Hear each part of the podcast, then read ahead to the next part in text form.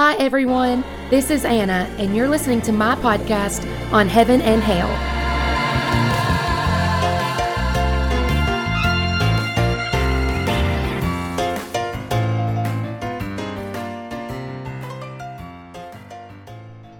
Hey, everybody. Welcome back to our summer reading plan. We're in Romans chapter 2 today, and we're going to be looking at verses 1 through uh, 16. So if you haven't read those scriptures yet, go read them. This conversation is going to make so much more sense if you read the scriptures first and uh, then come back and listen to this episode. We're looking at verses 1 through 16, and it's got two, well, it's got one theme, but broken down into two parts here. And the theme is judgment. And Paul begins by talking about our judgment, and then it talks about God's judgment he doesn't have much to say about our judgment except to not to.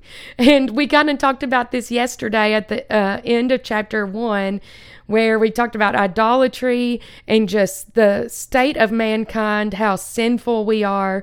And I kind of put it out there that I said, hey, Paul's going to Paul's going to warn against this, but let's be careful not to point fingers at anyone.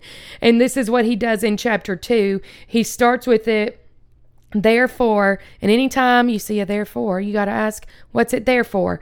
It's because you got to go back. Anytime you see that word, you have to go back and read what's before. But we've already done that, so we don't have to do it today.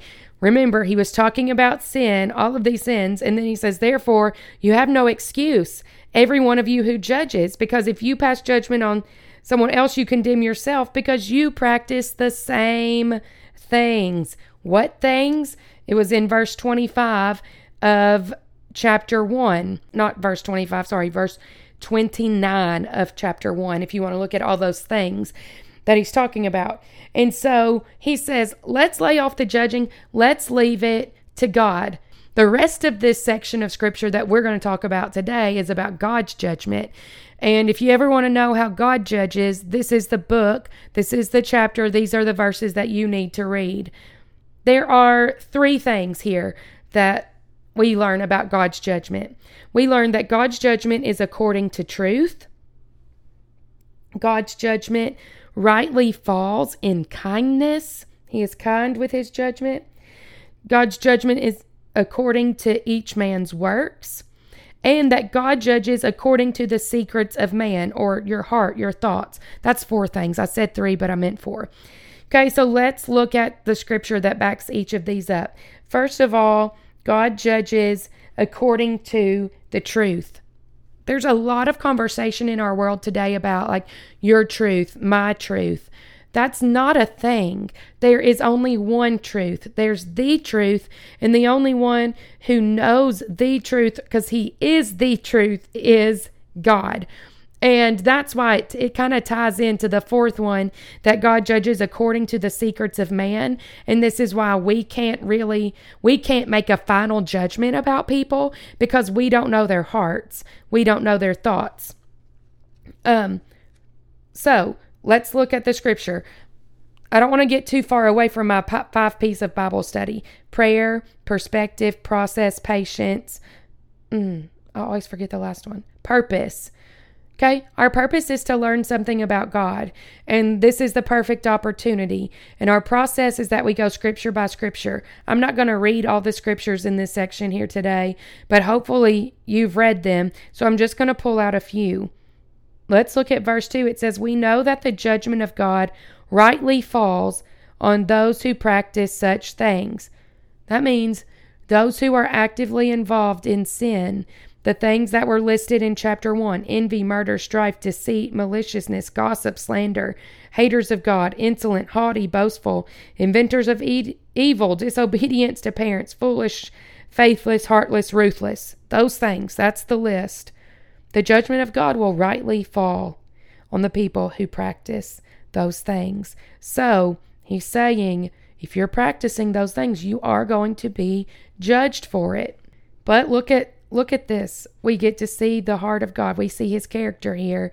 In verse 4, uh, he says, Do you presume on the riches of his kindness and forbearance and patience, not knowing that God's kindness is meant to lead you to repentance? So, God judge God judges, but he is kind and he is kind okay?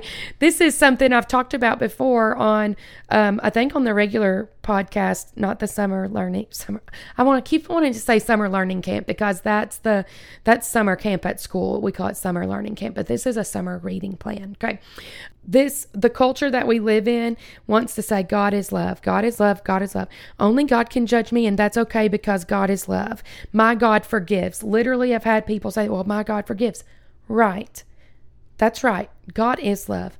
God is kind. God is patient. He is all of these wonderful things, but He is also just. And His kindness, this is what Paul is saying don't mistake His kindness for forgiveness. Mm, that's tough.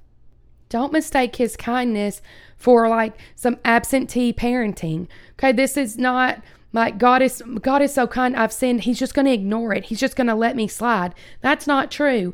He's kind because he's allowing he allows us to repent. He knows we're going to mess up. He knows we're going to make mistakes. He knows we're going to sin. His kindness should lead us to repentance. He gives us the chance to say, "God, we're sorry. God, help us. God, make it right in my heart." So his judgment is according to truth. His judgment he is kind in his judgment because he gives us the chance to repent. Uh, this is a good spot to point out. Uh, verse, um, let's see, it's verse 5 talks about storing up wrath for yourself on the the day of wrath when God's righteous judgment will be revealed. This is talking about a future judgment. Okay? We are living right now in grace and in kindness, in that opportunity to repent. But there is a day of judgment coming, and then God will judge according to the truth, according to what we have done, according to what is in our hearts. And that is where our reward comes from. And the, which verse 6 tells us that he will render to each one according to his works. To those who by patience and well doing seek for glory and honor and mortality, he will give eternal life. But those who are self seeking and do not obey the truth, but o- obey unrighteousness, there will be wrath and fury. So this is about future judgment. It's God will judge according to works. We're living in this era right now, this dispensation of kindness and grace, a chance for us to repent, a chance for us to um, come to Him and bring our sin to Him, accept what He did on the cross for us. But we still have to make good choices. And then verse 16 says, On that day, when, according to my gospel, God judges the secrets of men by Christ Jesus. That's why we can't judge, because we don't know people's hearts, but God does. Today, the Bible says that today is the day of salvation. So there is future judgment, but today is the day of salvation. So make your decision today to follow Jesus, to live for Him, to follow Him in obedience, so that you'll be ready when for the day of judgment. Okay, we're gonna. I think we made it through that section. We're gonna come back and we're gonna talk about the rest of chapter two tomorrow. I'll see you guys then.